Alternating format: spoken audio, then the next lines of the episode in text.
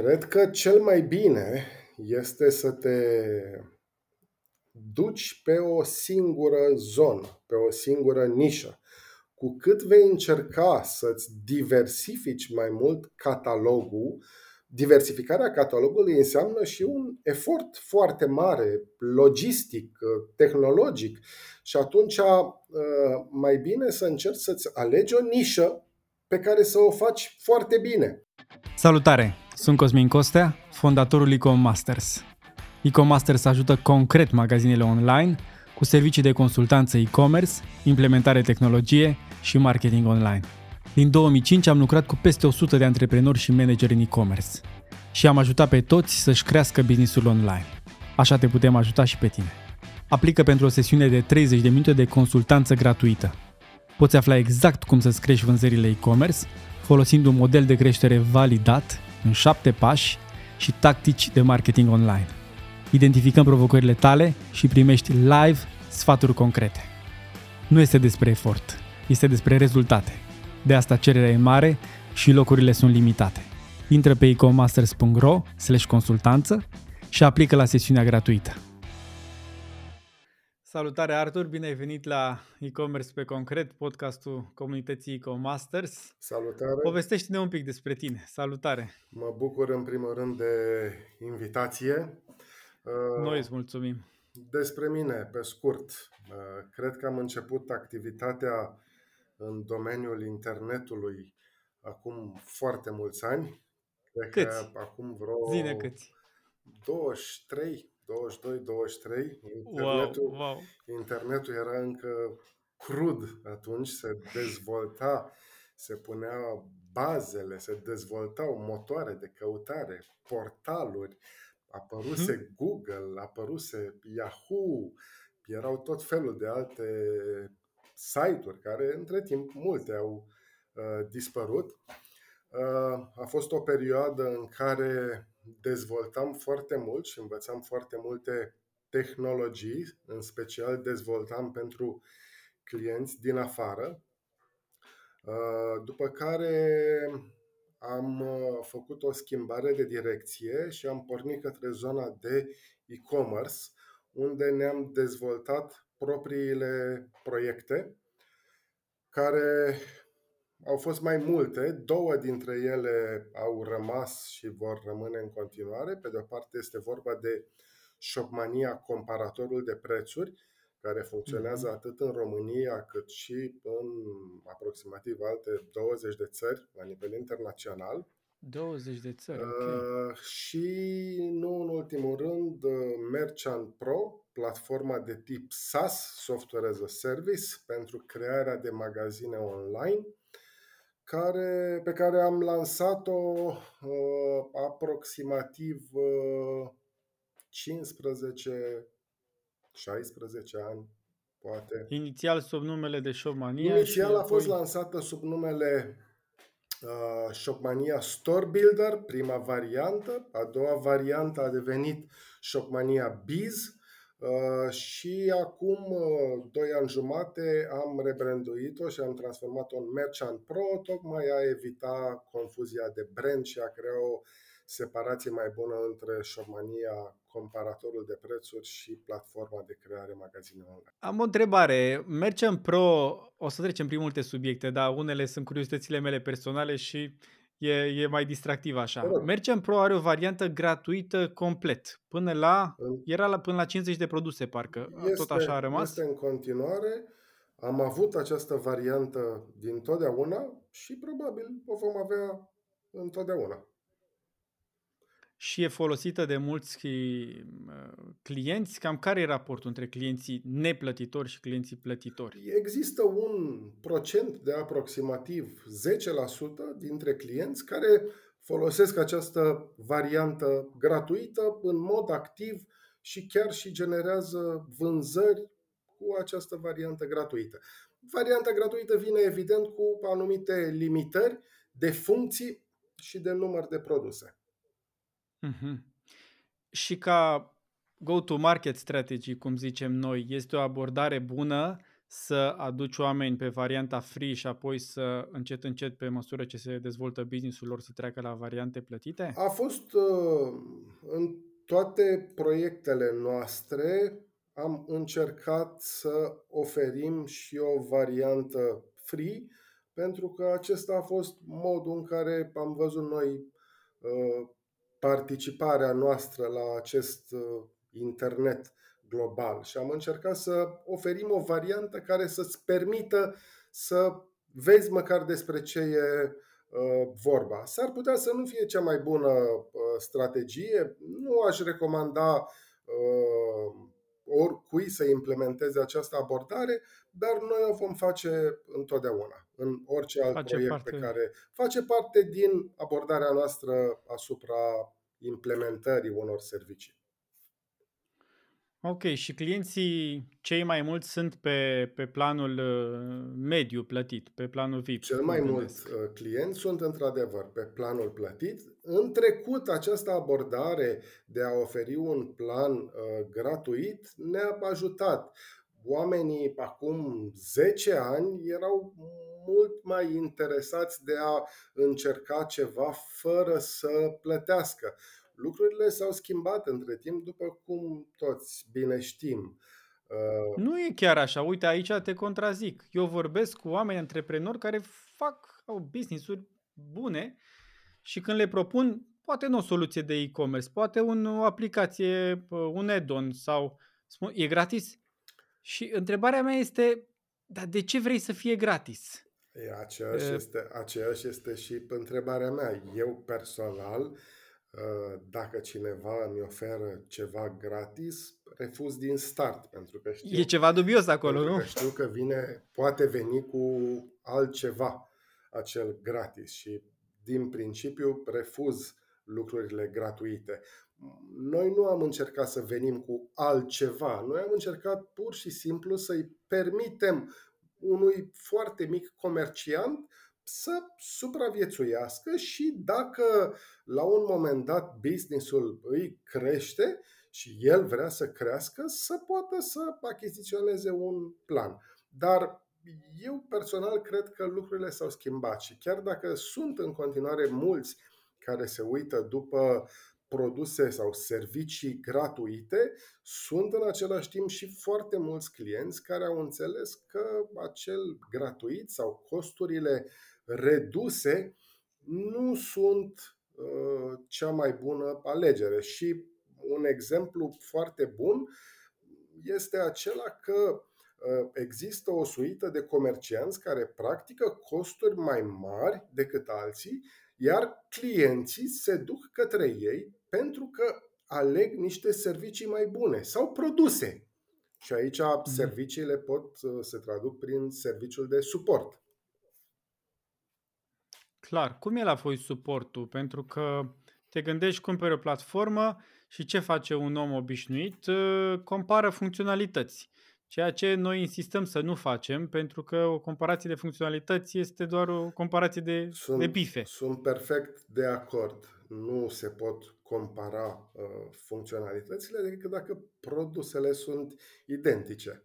De-aia și știm foarte bine chestia asta de când am dezvoltat comparatorul de prețuri. Știam că anumite produse se pot compara, altele nu se pot compara.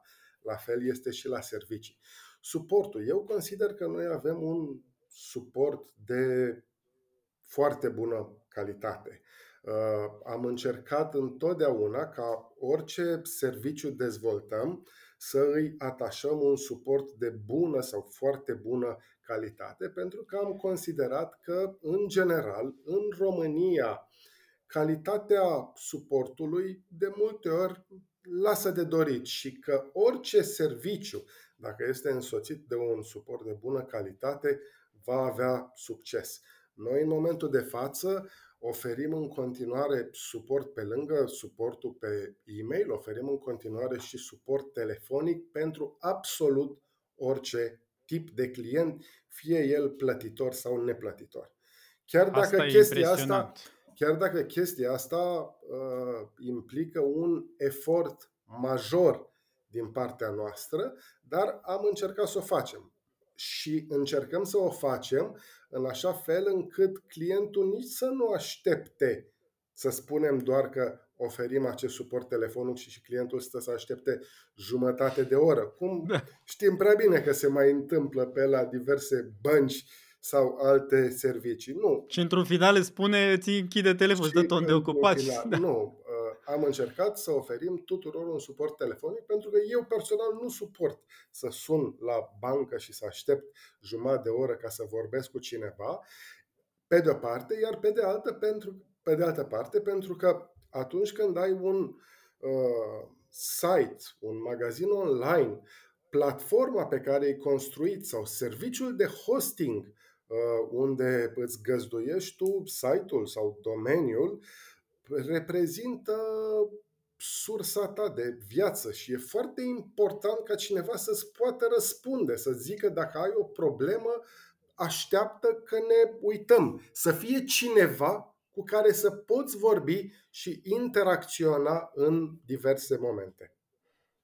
Măcar, măcar momentul ăla în care cineva confirmă că a luat la cunoștință de problema ta și că s-a apucat exact, cineva de lucru. Exact. Nu e așa, neter. Exact. E important ca măcar să spună, să știi că e cineva acolo care se uită la problema ta. Și cât, cât efort este pentru, pentru tine, pentru voi să asigurați suportul ăsta? Dă-mi un reper de, de FTE, cum zicem noi, full-time equivalent. Adică dacă echipa ta toată are câți oameni, cât sunt la suport? În momentul de față pot să spun că avem pe partea de uh, suport și suport tehnic 15 oameni. 15 da. oameni. Și în total cât sunteți pentru în, partea de în platformă? În total suntem 35. Ok. Deci un număr semnificativ un de număr, oameni asigură suport. Un număr semnificativ, da. Și cea mai frecventă întrebare sau top 3 provocări ale oamenilor când contactează suport, care sunt? Că la, la e-commerce cea mai frecventă întrebare este când îmi ajunge comanda. Uh, Dar la suport de platformă? Depinde foarte mult de la o perioadă la alta. Uh, în funcție, noi dezvoltăm în continuu, dăm drumul la noi funcționalități în permanență. Și atunci, întotdeauna, în funcție de perioadă, există un set de întrebări specifice uh, noilor funcționalități pe care le-am adus.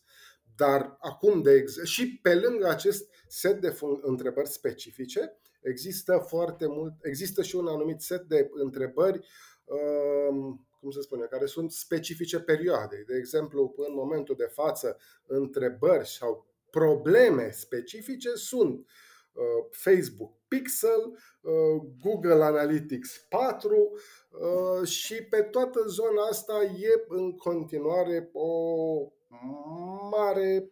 Efervescență. O mare efervescență, o mare nebuloasă. Sunt, uh, Facebook-ul, na, știm toți, a făcut o mare zăpăceală în anumite uh, implementări și sunt foarte multe probleme pe această zonă, probleme pe care noi încercăm să le scoatem la capăt. Ai spus de Google Analytics 4. Cum, uh, cum stați? Cât de ușor e de, de pus pe Merchant Pro? E foarte ușor. Practic se uh, merge și varianta pe care noi o uh, recomandăm este funcționarea în paralel cu uh, vechea uh-huh. soluție. Practic se activează uh, Google Analytics 4, se introduce codul și ele funcționează în paralel. Se activează automat odată cu activarea Google Analytics 4 și toate evenimentele, ele sunt atașate pe uh, data layer, îți poți alege ce tip de data layer să uh, folosești, dar bineînțeles că mai sunt necesare în anumite cazuri și o suită de configurări la nivelul Google Analytics în funcție de ce aveai tu înainte. Dar Altfel, practic, tot ce ai de făcut este să activezi, să-ți introduci codul și totul este up and running.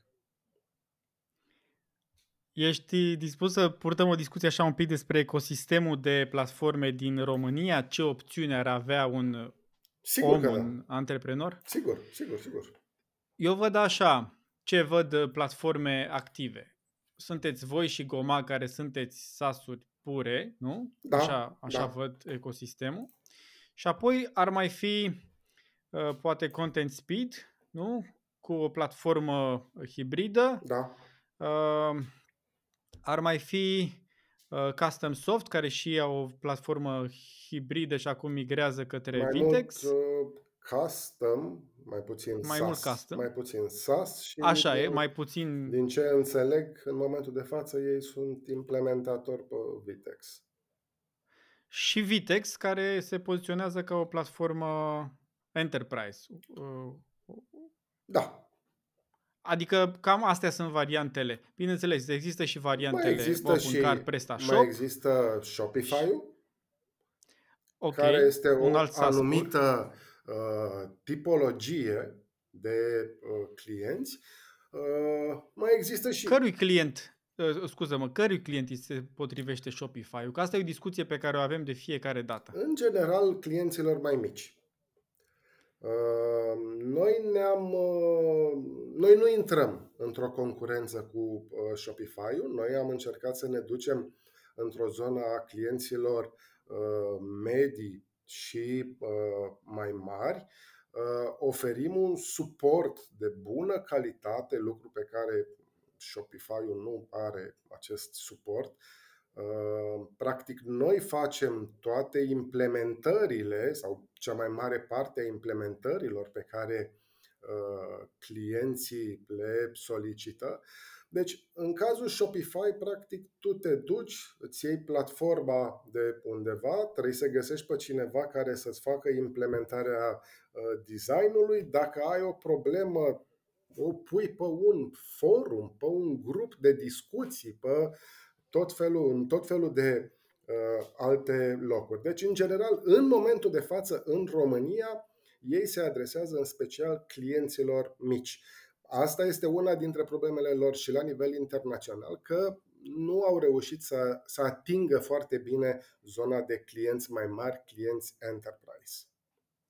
Deși au și ei un plan de 2000 de dolari Deși- pe lună care... Deși au, dar în zona de clienți enterprise, de exemplu, sunt soluții mult mai bune. Cum BigCommerce-ul este mai bun pe soluția de uh, enterprise. E o soluție pe care recunosc că nu o cunosc BigCommerce, am tot auzit în ultima vreme despre ea și pare să prindă multă tracțiune. Voi aveți și uh, clienții voștri sunt din România, sunt firme din România. bănuiesc Mare că- majoritate, undeva în proporție de... Merchant Pro este prezent în aproximativ 10 țări în momentul de față. În câteva țări avem și birouri locale. Este vorba de uh, Serbia, Bulgaria și Grecia. Uh, dar, într-adevăr, marea majoritate a clienților, în proporție de 80-85%, sunt clienți din România. Restul de 10-15%, uh, Bulgaria, Serbia, Italia, Spania, Portugalia. Avem și din Mexic clienți, și din state, și din India, Mai degrabă români care sunt acolo Nu. sau chiar nativi. Nativi? Da, noi am Și în total cam câți clienți aveți? Îmi dai câteva În- repere, câți Sigur plătitori că și da. câți În în momentul total? de față avem undeva peste 1500 de clienți activi plătitori. Pe lângă acești clienți activi plătitori, mai sunt câteva sute de clienți free. De-a lungul Mhm. timpului am avut undeva peste 5.000 de clienți care au folosit platforma noastră în cei 15-16 ani de existență. Dar avem Care-i în continuare drumul foarte unui- mulți cli- avem clienți care sunt cu noi uh, de 14-15 ani. Dintre care uh, unii chiar mari. Dintre Am vorbit care cu unii chiar depurtat, mari. cred, uh, Da. care vorbea despre platforma voastră Depurtat cred că și e cu noi, dacă nu mă înșel, undeva în jur de 10-12 ani. Și a- oarecum, că îmi spunea și el povestea, oarecum ați și crescut împreună. Sigur că da. Sigur că da, am crescut împreună cu fiecare client. Ne-am, am încercat întotdeauna și asta încercăm în primul rând să facem, să ne uh, aliniem cerințelor clienților și uh, e uh, important să ai, este important să ai clienți dificili. Clientul dificil te va face să crești. Chiar dacă nu-ți face plăcere. Dificil, dar rezonabil. Dificil, dar rezonabil. Și cei nerezonabili tot te vor face să crești și să te uh, adaptezi. Dar clienții care au solicitări și vor multe, te vor face să te dezvolți. Și noi asta am încercat să facem, să ne adaptăm tuturor uh, cerințelor și solicitărilor, să găsim soluții pentru orice implementare. Care e drumul unui, uh, unui antreprenor, unui business care crește în zona asta de platforme? Că am văzut o știre despre Gomag, uh, că a fost uh, achiziționată parțial, mă gândesc, de un fond de investiții. Ai și tu planul ăsta? E, cum îi zicem, un exit strategy? Nu, nu avem un exit uh, strategy. Ce ne-ar interesa pe noi este să putem obține o investiție care să ne permită să ne dezvoltăm mai bine în Europa. Platforma a atins o anumită maturitate uh, care cred eu că ne-ar permite să obținem o bună poziție în anumite țări din Europa, țări în care suntem în special prezenți în momentul de față, și anume Bulgaria, Serbia și probabil uh, și Portugalia. Uh, și cu fondurile necesare am putea să avem o prezență mult mai bună și să creștem uh, și acolo așa cum ne-am dorit. În ce? Cu un milion de euro ce îi face cu ei pentru dezvoltarea internațională? Sales, produs, marketing, marketing și sales. Marketing și sales. Produsul este în cea mai mare parte pregătit. Evident, sunt necesare dezvoltări, o serie de dezvoltări locale pe care noi în Serbia și Bulgaria deja le avem, în alte țări nu le avem. Deci sunt necesare o serie de dezvoltări locale, dar Uh, în afară de asta, totul se reduce la marketing și sales. Iar marketingul este, după cum știm toți, este scump, iar un brand de uh, e-commerce, un brand de tip SaaS pentru o platformă uh, e-commerce care să-ți dea încrederea să-ți duci magazinul către el, necesită costuri mari de branding. Care e povestea cu Brazilia? Ne-ai spus la un moment dat, acum vreo 2 ani, despre Brazilia. Cum s-a... Am făcut un uh, experiment cu o agenție de acolo. A fost un experiment eșuat. Moving on. Moving on. Da, Bineînțeles. E, așa... Te rog. Uh, am făcut multe experimente eșuate de-a lungul timpului. Uh, se numește trial and error. Adică dacă nu încerci, nici nu vei... Uh, reuși. Dar e interesant așa ca un privitor de afară. Vitex brazilian a ales România din toate țările și voi români ați ales Brazilia din toate țările. E o afinitate între nu, țările noastre.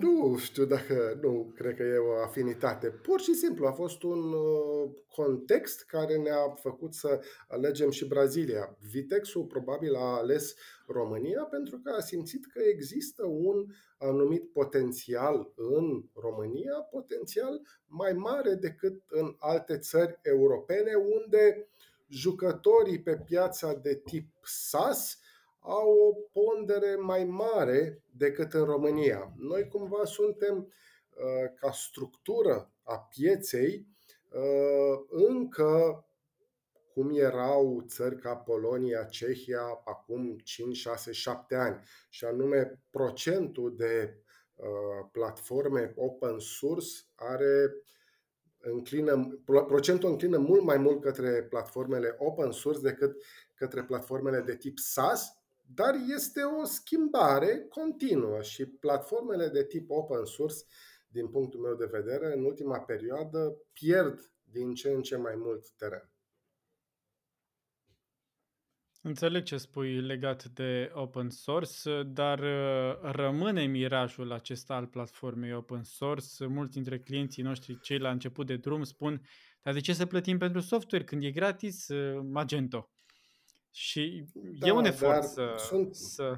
sunt, uh, sunt multe motive. Alegi, din punctul meu de vedere, alegi open source atunci când ai niște venituri, niște venituri, când ai un buget considerabil deci te, te vei duce către open source atunci când ai un buget considerabil de investit și atunci când ai o echipă tehnică care să te susțină cu capabilități tehnice suficient de bune cât să poată duce mai departe un open source. Acest miraj al soft, al soluțiilor open source uh, e doar un miraj. Acum, fără a desconsidera soluțiile de tip open source care, din punctul meu de vedere, au adus internetul, au contribuit la, internet, la dezvoltarea internetului așa cum îl știm uh, astăzi. Dar prin prisma clienților cu care am interacționat destul de mult în ultima perioadă, clienți care au migrat de pe Uh, platforme open source, am înțeles că există o serie de probleme majore care îi determină să se îndrepte către soluții de tip SaaS. Deci eu înțeleg de la tine că e un paradox. Trebuie să ai mulți bani ca să-ți iei software gratis. Uh, cam da, pentru că există o suită de probleme. Acel software gratis pe care ți-l iei vine și cu tot felul de probleme de compatibilitate între sisteme, când se dezvoltă diverse integrări. E o depreciere morală extrem de rapidă. Practic, ce se întâmplă ce facem noi astăzi s-ar putea ca peste 2 ani să fie deja istorie. Deci tu trebuie să ai o echipă care să fie pregătită să uh, îți țină up-to-date soluția în permanență. Uh, separat există tot felul de plugin-uri sau componente dezvoltate de, țări, de terți pe care tu trebuie să le instalezi, care de multe ori nu sunt, nu sunt compatibile unele cu altele și cineva trebuie să sape încercând să-și dea seama ce se întâmplă sau de ce nu merge. Mai există tot felul de adonuri obscure dezvoltate de diversi uh, dezvoltatori Niște băieți. cu, cu rea intenție și dacă ah, nu ești okay. sufi- au fost multe cazuri, în special pe zona de uh, WooCommerce. Uh, și dacă nu ești precaut cu ce instalezi, se poate ajunge la uh, instalarea tot felul de unor virus sau pierderi de date. Și mm, nu în ultimul rând, totul se reduce la costurile mari cu resursa umană pe care le generează întreținerea acestor soluții gratuite. Deci câteodată... Atunci... O, o secundă te mai întrerup. Câteodată e mai bine, cred, să-ți iei o mașină mai nouă care să te țină și care să fie, să-ți ai o garanție uh, la ea și să nu-ți genereze niște costuri impredictibile decât să ai o mașină ieftină, foarte ieftină, dar care când ai plecat cu ea la drum să te trezești că ai ajuns în Grecia și că trebuie să o aduci înapoi pe platformă, că nu-ți mai merge și nu poți să o rezolvi.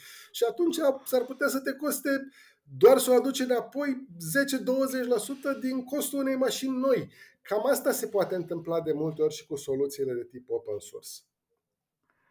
Da, da, e, uh, vorbim mult despre asta, cred că vorbești și tu mult despre asta și noi vorbim și totuși durează un pic până convingem uh, oamenii că da, durează e pentru că migrarea durează pentru că migrarea de la open source la un SaaS poate fi o decizie foarte delicată în momentul în care partenerul de business, soluția SaaS nu este suficient de flexibilă pentru a se adapta specificului de business al uh, clientului. Deci, decizia de a migra de la open source la SaaS este o decizie delicată și care se ia în timp.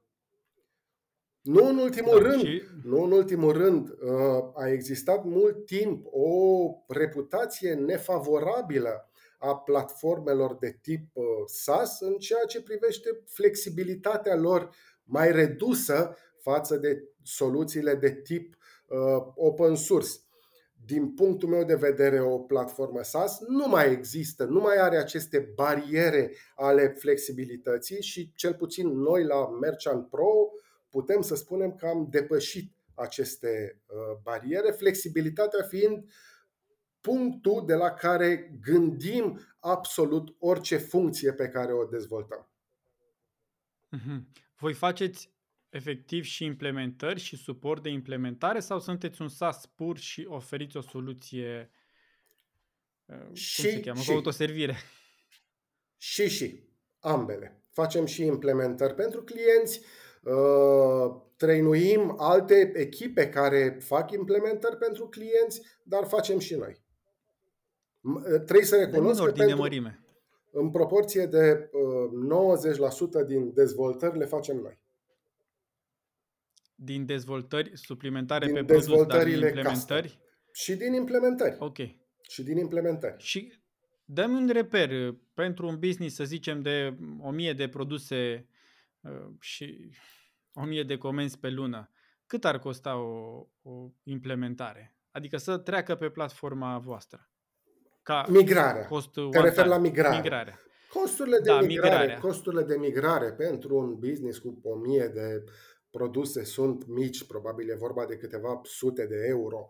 Costurile mai mari apar și challenge-urile apar în general când discutăm de magazine cu câteva zeci de mii de produse, cu uh, sute de mii de clienți și comenzi care trebuie migrate. Acolo uh, apar challenge-urile, dar și în acest caz, de cele mai multe ori, un cost de migrare nu depășește 1000 de euro. Separat, okay. e, separat discutăm de uh, diverse implementări pe zona de design. Noi oferim o uh, suită extinsă de template-uri pe care se poate opera și cu care se poate lucra, dar în același timp fiecare client poate avea niște particularități pe zona de design pe care vrea să le implementeze și acolo asta e o chestiune separată. Dar uh-huh. și aici costul este variază în funcție de gradul de complexitate, probabil undeva între, nu știu, 500 de euro, 2000 de euro, în funcție de solicitări. Deci, dincolo de partea de design, care e și, are și o componentă personală da, puternică, dar se poate, uh... sunt foarte mulți clienți, sunt foarte mulți clienți care aleg să pornească cu un template existent și doar să-i aplice niște modificări de coloristică, fonturi și atât.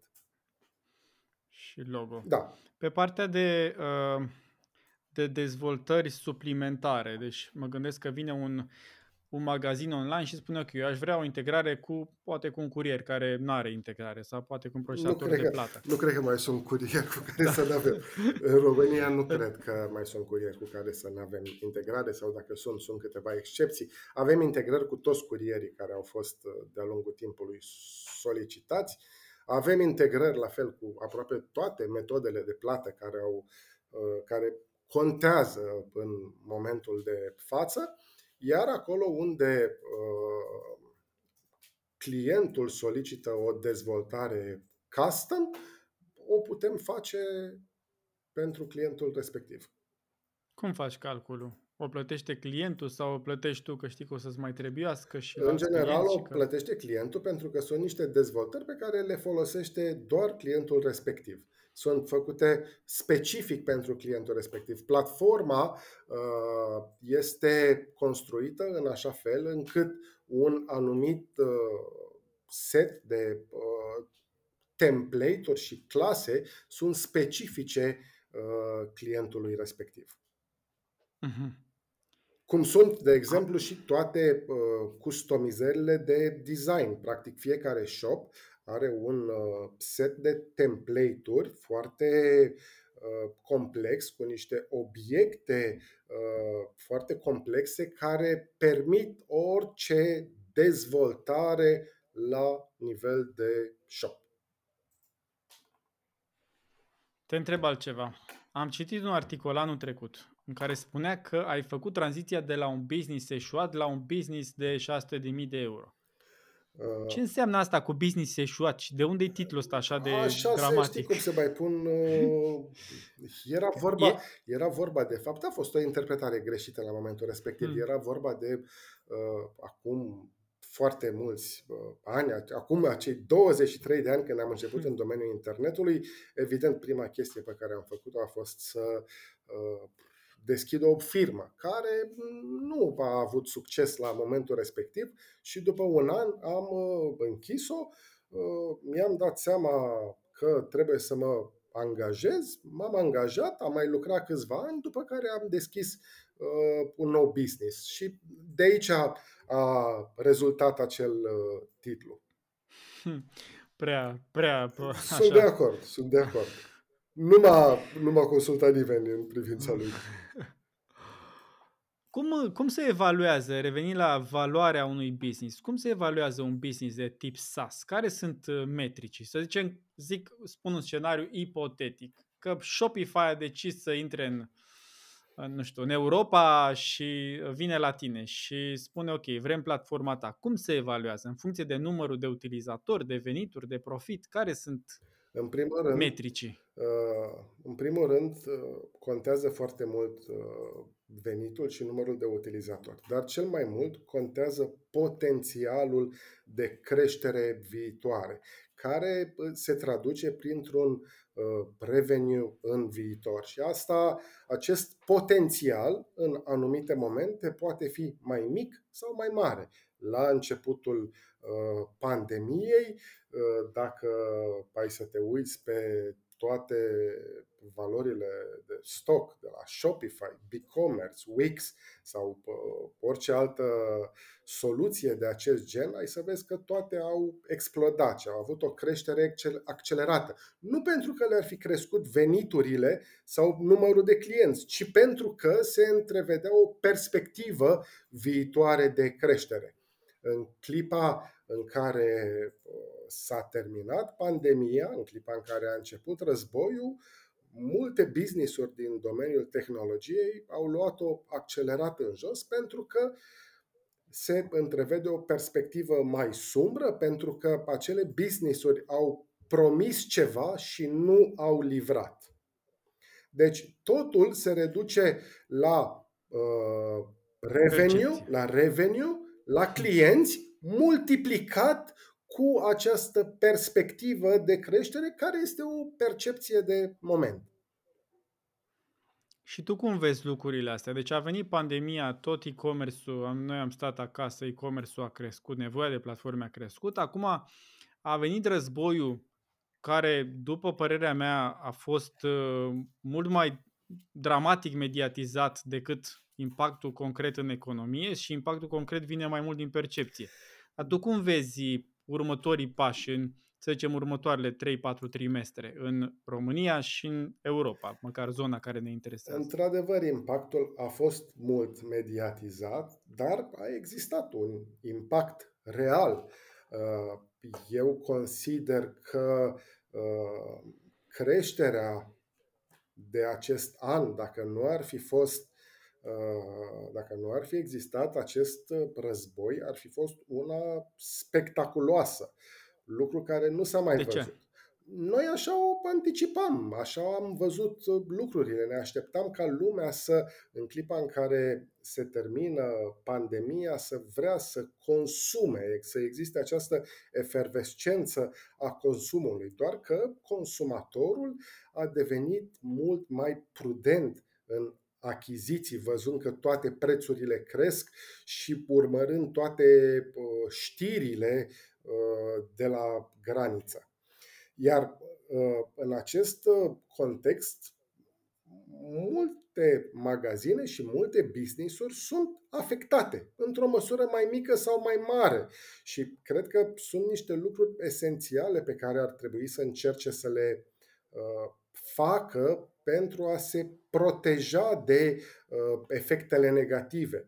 În primul rând, cred că e importantă nevoia unor soluții scalabile care să permită atât upscale cât și downscale, dacă e cazul, Deci, structuri de costuri fixe foarte mari să fie eliminate. Costurile fixe mari vor crea întotdeauna probleme. În al doilea rând, ce e foarte important, cred, este partea de automatizări în vederea creșterii productivității și reducerii costurilor, și aici vorbim în special de costurile cu resursa umană, care știm cu toții că sunt din ce în ce mai. ne afectează pe toți din ce în ce mai mult, uh, și nu în ultimul rând să se uite, în loc să stea pasivi și să aștepte uh, trecerea perioadei actuale, să încerce să se implice mai activ, să se uite la diversificarea canalelor de vânzare, să se uite la accesarea de uh, noi piețe, respectiv internaționalizarea și, de ce nu în ultimul rând, extinderea catalogului cât să le permită cu produse complementare, bineînțeles, cât să le permită uh, să răspundă mai bine contextului actual. De exemplu, foarte interesant, toată lumea la uh, începutul războiului, toți spuneau, ma, toate magazinele s-au dus în cap, nu mai merge nimic, totul e negru. Nu e adevărat. Era o, exista o suită de magazine care mergeau foarte bine. Tot ce însemna zona de military shops, anul ah, okay. acesta a explodat. Da, eu, eu personal am fost la curs de supraviețuire în pădure. Mi s-a părut că după aia mi-am dat seama că războiul îți, mi-a pus ceva în minte. Spun, la modul cel mai serios, anul acesta, toate, toate magazinele de pe această zonă de military shops, inclusiv cele care oferau tot felul de accesorii de autoapărare, uh, corturi, kituri de supraviețuire, da, da. toate au avut o creștere spectaculoasă în, în februarie sau martie uh, chiar vedeam pe niște topuri de uh, cele mai căutate keywords-uri erau uh, kit de supraviețuire și uh, pastilă cu iod. Cu iod, deci, da. Uh, în orice perioadă, anumite business-uri scad, anumite business-uri cresc. Și atunci, dacă ești atent și natura businessului tău permite, poți să te mulezi puțin pe aceste direcții. Evident, nu pentru toți se poate, dar pentru unii se poate. Corect. Dar ce părere ai la nivel strategic și poate ne dai câteva exemple de magazinele online care aleg să extindă gama de produse și să, vindă cât, să vândă câte un pic din fiecare, poate în detrimentul poziționării clare în mintea consumatorului versus magazinele care vând lucruri foarte precise și atunci se poziționează foarte clar ca un magazin specializat, nu ca un uh, generalist. Cred că cel mai bine este să te duci pe o singură zonă, pe o singură nișă. Cu cât vei încerca să-ți diversifici mai mult catalogul, diversificarea catalogului înseamnă și un efort foarte mare, logistic, tehnologic. Și atunci uh, mai bine să încerci să-ți alegi o nișă pe care să o faci foarte bine. Dacă vrei să te mai duci pe o altă nișă, să-ți găsești o nișă care să fie oarecum apropiată uh, și mai degrabă să îți deschizi un brand separat decât să pui totul sub o singură foarte mare pălărie. Cel puțin asta e uh, părerea mea personală. Există într-adevăr niște marketplace-uri care vând de toate, atât în România cât și la nivel uh, internațional. Eu personal, când am de cumpărat ceva, de cele mai multe ori prefer, bine, s-ar putea să nu fiu uh, un exponat, dar eu prefer să mă duc pe site-uri specializate decât să mă duc pe acel site care vinde absolut de toate. Discutăm spre sfârșit și despre experiențele tale personale de cumpărare. Acum că ai deschis subiectul marketplace, uh, din punct de vedere produs și tehnologie, oferiți ceva în zona asta ca antreprenorii să-și deschidă un marketplace? Sigur că da. Și chiar avem, uh, avem o suită de antreprenori care folosesc această aplicație de marketplace pe care am pus-o la dispoziția lor cu succes. E adevărat. Când ați Noi am, lansat-o? am lansat-o, cred că la începutul anului trecut, da, începutul 2021. Uh, nu este un, nu-ți permite să dezvolți un Amazon, dar îți permite să lucrezi cu un număr uh, rezonabil de seller, câteva uh, sute, și fiecare să își poată adăuga produse și procesa propriile comenzi. Și cum sunt clienții care vin și folosesc În, aplicația de gener, în marketplace? general, cei care o folosesc în momentul de față sunt, uh, sunt merceanți care au o relație bună cu o suită de uh, furnizori și care au luat decizia de a externaliza această procesare a clienților către furnizori. Au încredere în ei și îi lasă pe ei să își proceseze uh, comenzile din platformă.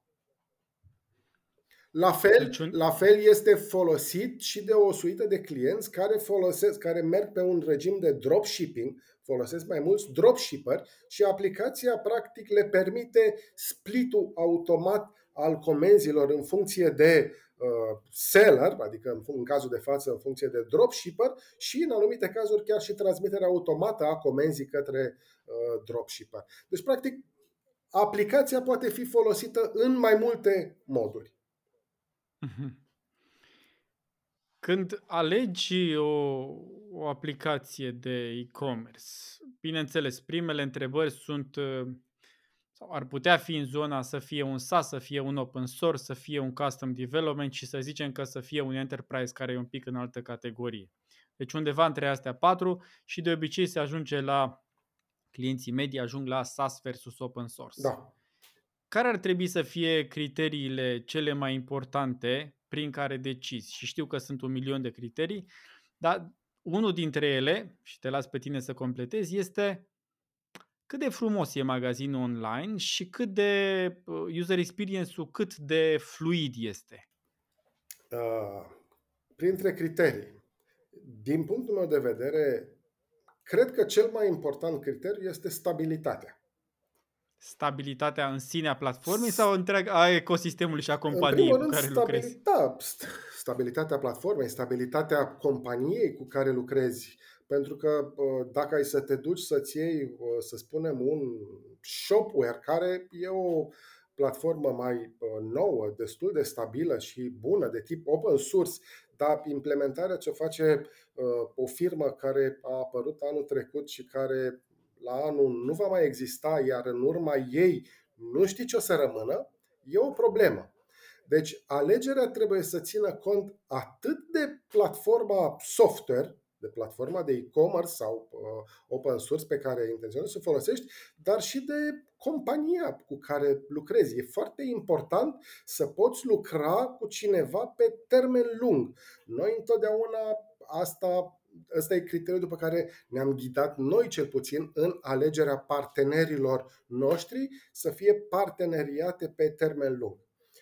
După stabilitatea platformei, un alt lucru, cred că foarte important, este flexibilitatea. Uh, Flexibilitatea este fundamentul pentru performanța unui business online pe termen lung și pentru scalarea acestuia. Dacă nu ai ales suficient de bine, uh, de-a lungul timpului, se știe, au existat foarte multe business-uri mari, și nu vorbesc de România, vorbesc mai mult de afară, care din cauza lipsei de flexibilitate a tehnologiilor alese au ajuns să au ajuns la un colaps. Deci, flex, Dă-mi un exemplu, că asta sună interesant, că SAS-ul, prin definiție, e mai puțin flexibil decât un open source. Nu știu să-ți dau un exemplu și nu mă refer neapărat la uh, magazine online, mă refer la uh, mai degrabă la tehnologiile alese și la faptul că uh, modul în care au făcut implementările nu le-a dat flexibilitatea de a mai uh, crește. Au fost uh, în special niște, țin minte că au fost, dar nu mai știu să spun exact numele, au fost niște site-uri pe zona de dating internațional care crescuseră, cred că inclusiv High Five e unul dintre ele. Uh, Hmm, high five. mai era uh, MySpace-ul, care la fel a avut, da. deci au avut acest, au ajuns la un colaps din cauza că fundamentul nu le-a permis să scaleze. Deci flexibilitatea platformei este cea care îți permite scalabilitatea. Și dacă tu nu poți să scalezi și vei deveni extrem de frustrat pentru că îți dai seama că poți face mai mult, dar platforma pe care operezi nu-ți permite. Nu-ți permite pentru că fie nu are la nu-ți poate pune la dispoziție anumite implementări, fie că nu poți găsi uh, suportul tehnologic pentru a face anumite dezvoltări sau alte probleme de acest gen. Uh, și nu în ultimul rând, din punctul meu de vedere, o chestie uh, extrem de importantă și asta în special pe zona de uh, platforme de tip SaaS este the human touch, respectiv un customer service suficient de uh, rapid, proactiv și cu un bun nivel de disponibilitate și pregătire pentru a înțelege nevoile uh, businessului tău. Eu personal în alegerea unui SaaS consider că ăsta este unul dintre criteriile foarte importante. Și aici nu mă refer numai la o platformă de tip e-commerce, ci la orice fel de uh, SaaS. Eu personal și noi după asta ne ghidăm în alegerea soluțiilor SaaS. Să avem un suport care să ne poată răspunde atunci și să poată interveni atunci când avem o problemă. Clar. Clar. Cum e cu... Spune-ne două cuvinte despre viteză și SEO. Despre SEO și în cadrul SEO și viteză și alte elemente. Oh. Cum e platforma voastră și cât de important e? Este SEO. SEO este foarte, este foarte important, este foarte important pentru uh, toată lumea. Acum uh, este alegerea fiecăruia cât de mult vrea să se axeze pe SEO. Uh, unii își fac din SEO singurul uh, cel în viață, iar alții înțeleg că SEO este doar un suport. Eu, în general, uh, susțin mai mult această a doua variantă. Uh, e foarte bine să-ți generezi trafic din SEO, dar traficul din SEO nu e gratuit ca să poți, la fel, e cu muncă. E cu Plătești foarte muncă. multă muncă. E cu foarte multă muncă. Uh, iar problema la el e că nu știi întotdeauna dacă munca asta o să și dea rezultate sau nu o să dea rezultate. Și de aia mai bine este să te duci pe traficul clasic care e plătit și pe care știi că îl plătești și îți vine. Noi pe partea de uh, SEO cred că stăm uh, foarte bine.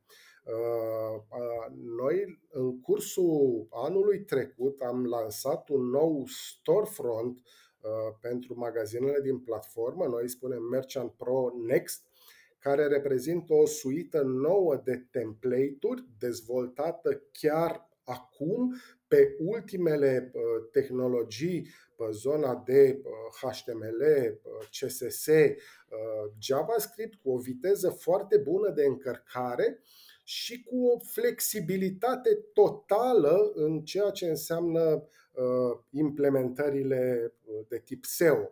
Practic îți poți face orice din perspectiva SEO, inclusiv folosi ce tipuri de URL-uri dorești, uh, prescrie uh, sitemap-ul, adăuga pagini noi, uh, prescrie fișierele de robots, ai posibilitatea la nivelul fiecărei entități de produse, categorii atribute, să-ți declar titluri, metatlituri, să-ți alegi dacă vrei să fie indexabilă, neindexabilă. Deci, practic, avem o flexibilitate totală și, în general, magazinele basic uh, construite, prima variantă vine cu un setup foarte bun din punct de vedere SEO și cu o viteză de încărcare, uh, consider eu, mult superioară altor uh, soluții și atât pe partea de tip soluțiilor de tip SaaS, cât și pe partea soluțiilor de open source.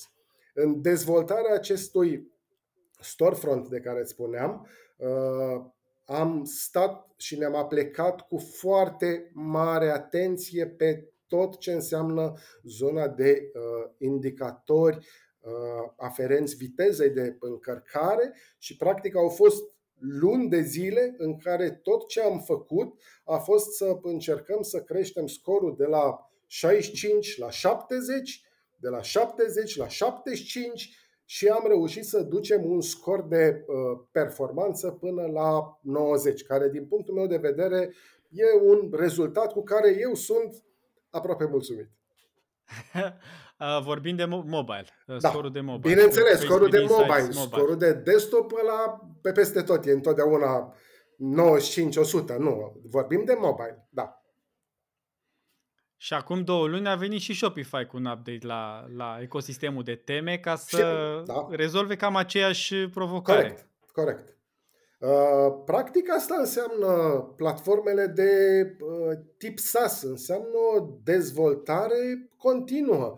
Uh, noi am terminat acest nou storefront la începutul anului, după care am început lucru pe un alt proiect pe care urmează să îl lansăm, sper eu, la finalul, de fapt la începutul lunii, finalul septembrie, mai degrabă luni, în cursul lunii octombrie, este noul uh, dashboard care se numește Merchant Pro Flex și care este, uh, din punctul meu de vedere, revoluționar din perspectiva flexibilității pe care o oferă.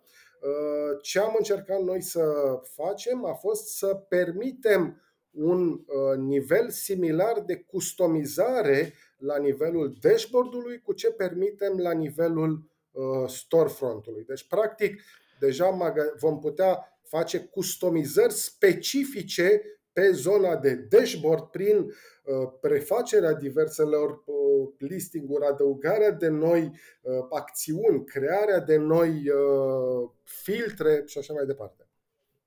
Prin dashboard înțelegi managementul catalogului și al comenzilor exact. sau parte de raportare? Uh, inclusiv. Tot. Toată zona de, înțeleg atât managementul de uh, catalog, managementul de comenzi, dar și toată partea de uh, raportare. Noul dashboard o să vină și cu un sistem de uh, customer uh, insights evident, nu o să fie un Google Analytics, dar îți va permite uh, să ai o privire de ansamblu direct uh, în shop și să ai un overview al traseului pe care un client îl are de la prima intrare în site până la plasarea comenzii.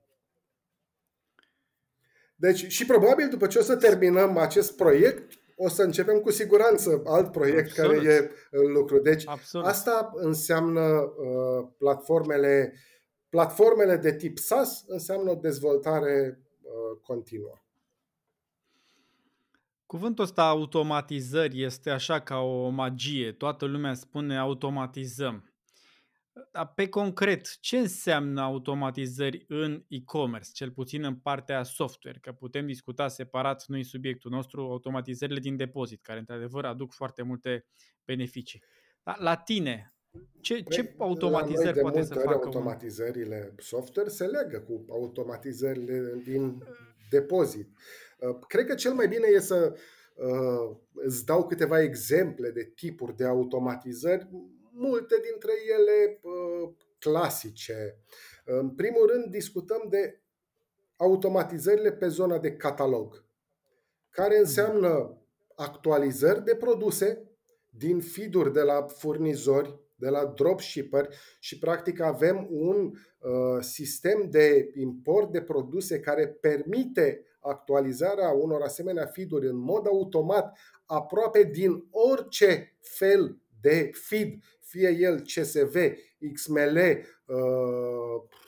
TXT uh, sau chiar uh, JSON prin intermediul unui API.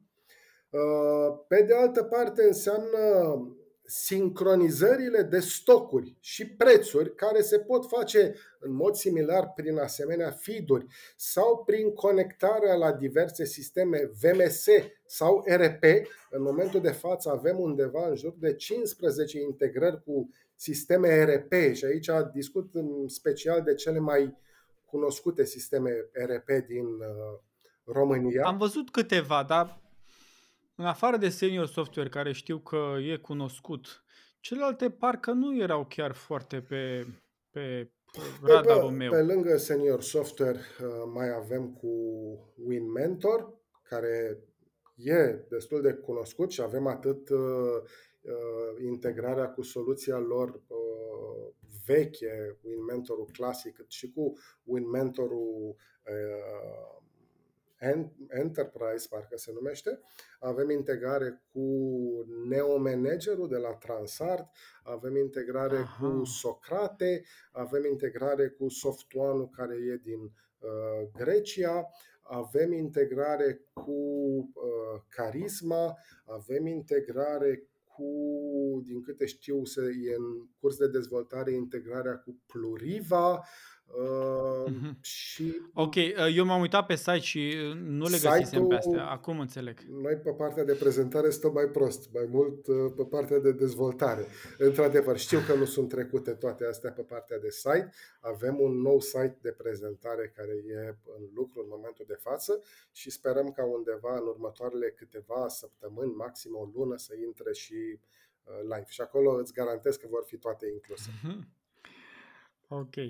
Ce automatizări? Uite, de exemplu, discutăm foarte mult despre automatizările de coș abandonat. Ce astfel deci, de automatizări Începusem și spusesem odată, sunt automatizările pe partea de uh, management al catalogului, pe urmă sunt seria de uh, automatizări pe partea de procesare a comenzilor și asta înseamnă uh, generare automată de AVB, generare automată de factură, generare de comandă de retur în anumite momente, integrările cu sistemele uh, RP pentru transmiterea automată a comenzii în RP și actualizarea ei în mod automat după ce survin modificări la nivel de RP. Practic avem un uh, sistem de workflows care îți permite să îți definești o serie de filtre pentru ca, care să-ți asigure uh, aplicabilitatea uh, acelui workflow, iar un workflow este definit din mai multe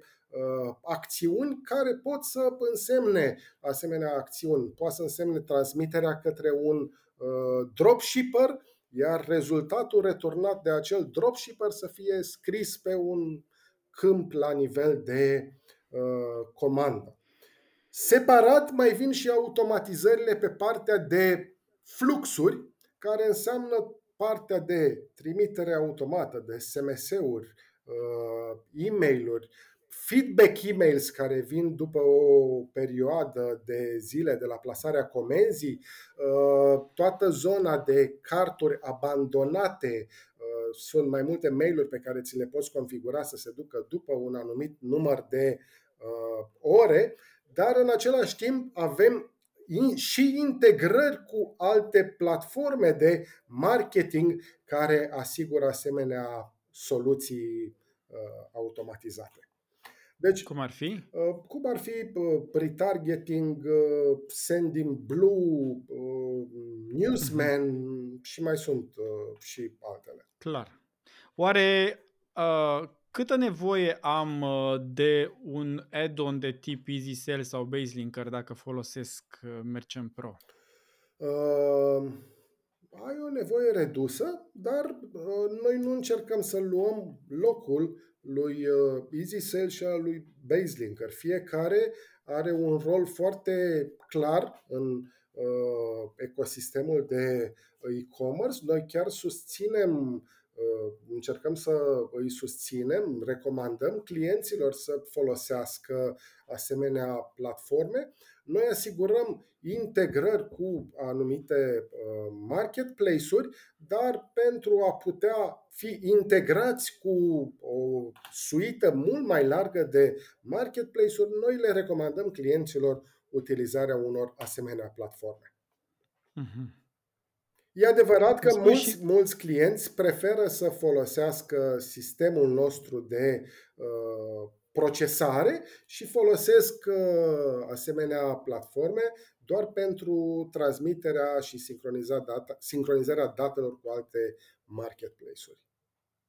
Adică doar pentru catalog, stoc, Da. preț și procesarea comenzilor folosesc modulul din Da, Merchant Pro. da.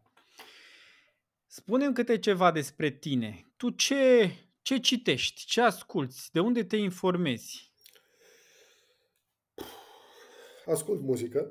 Uh, îmi place în general uh, muzica mai veche, rock uh,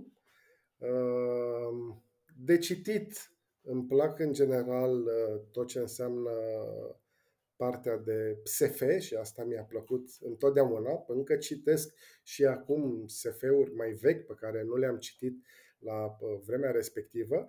Evident, uh, mai citesc și alte cărți de actualitate. Și îmi place destul de mult uh, sportul, să, îmi place să-l practic în primul rând. Ce faci? Alergi? Uh, alerg, joc tenis, merg cu bicicleta, merg pe munte, uh, tot ce se poate. În not uh, am avut o perioadă în care am participat destul de mult și la maratoane, la uh, triatloane. Din păcate, timpul nu îmi permite să o fac exact așa cum mi-aș dori, dar mă adaptez. Clar. Ascult și podcasturi? Sigur că da. Ce podcasturi asculti? În afară de al nostru. Sunt al convins vostru. că ai ascultat. Nu. În general ascult mai puțin uh, podcasturi, trebuie să recunosc. Și informațiile de business ți le iei din, uh, doar din mediul, mai mult din viață? Doar din mediul online. Doar din mediul online, okay. de pe social media. Uh, de ceva timp am renunțat să mai mă uit la televizor. Și Absolut, recunosc că încă, încă ascult destul de mult uh, radio. Radio. Da. Radio mașină, da. mă gândesc. Da, corect. Uh, cum, uh, cum te informezi legat de business? Uh, ai o carte de business care ți place, pe care o poți recomanda?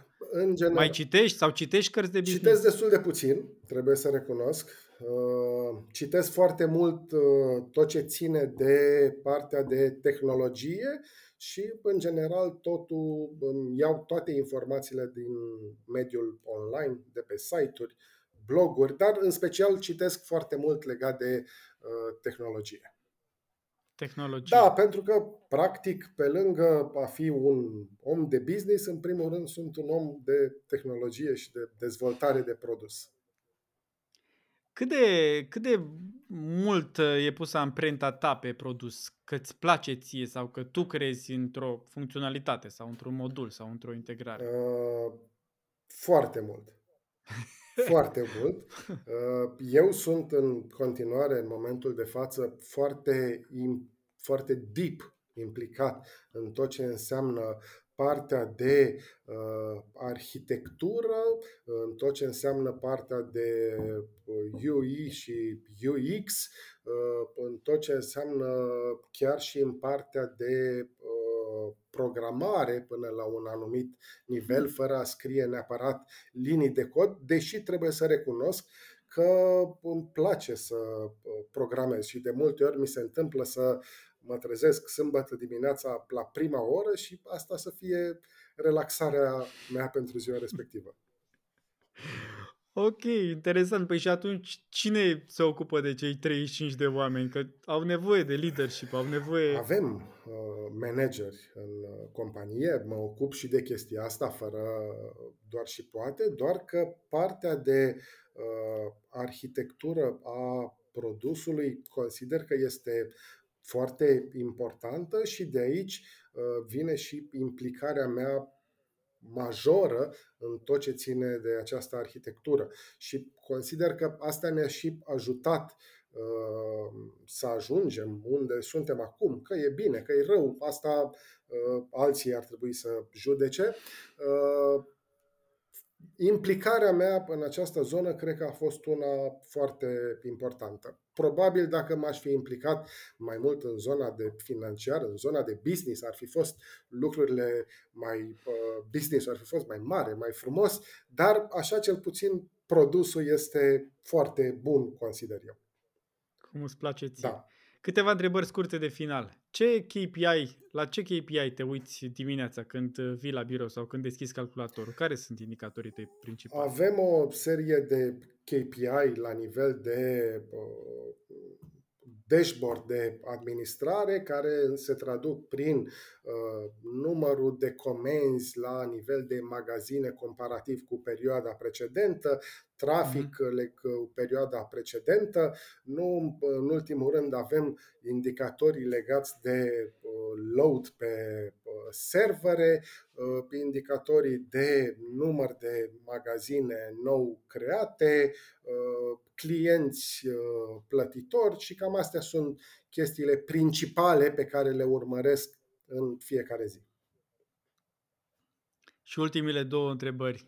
Spune-ne o experiență proastă și una bună de cumpărare online a ta personală, când ți-ai luat tu ceva pentru tine, pentru casă.